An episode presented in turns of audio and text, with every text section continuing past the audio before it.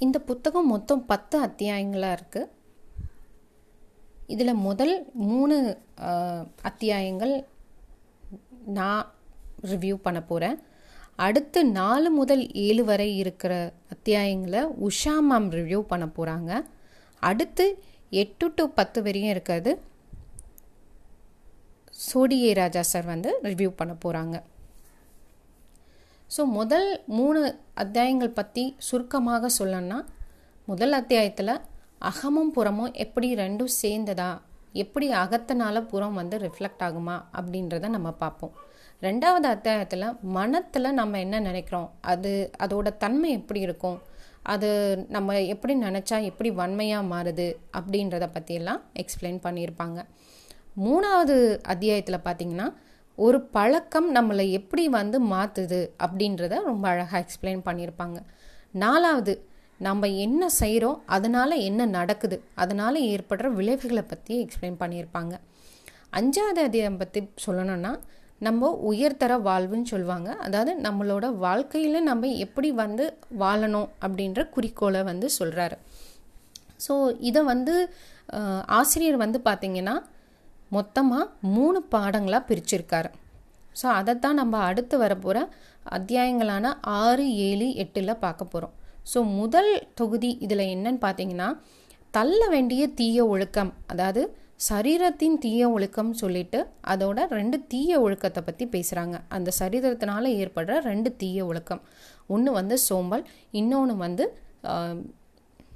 Me மீத்தூன் அதாவது அதிகமாக உண்பவர்கள். எது எதுக்காக உண்றோம்? ஏன் உண்றோன்ற தெரியாமல் உண்றவங்க.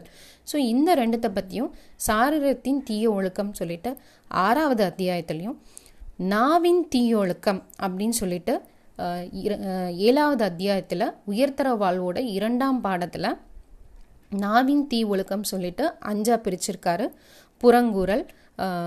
ஒருத்தரை நிந்திக்கிறது ஒருத்தரை புன்மொழி சொல்கிறது அப்புறம் குதர்க்கமாக பேசுகிறது அப்புறம் ஒருத்தரை வந்து பயனில்லாத சொல்லால் அவங்கள வந்து வஞ்சுறது. ஸோ இந்த மாதிரி அஞ்சா நாவின் தீய ஒழுக்கத்தை பிரிச்சிருக்காங்க.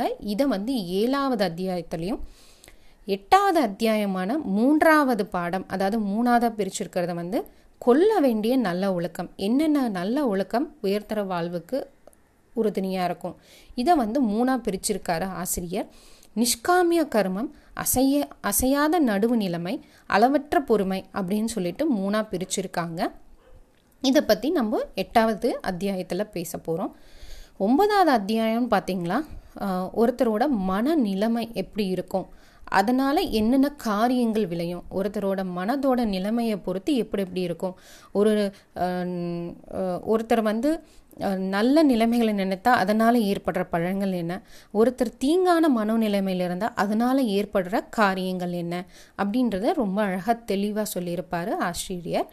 பத்தாவது பார்த்தீங்கன்னா ஆசிரியர் நம்மளுக்கு ஒரு வேண்டுகோள் விடுக்கிறாரு.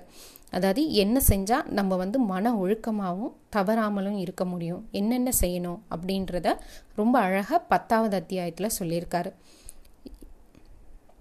வாங்க நம்ம இப்போ முதல் மூணு அத்தியாயத்தை பற்றி பார்க்கலாம்.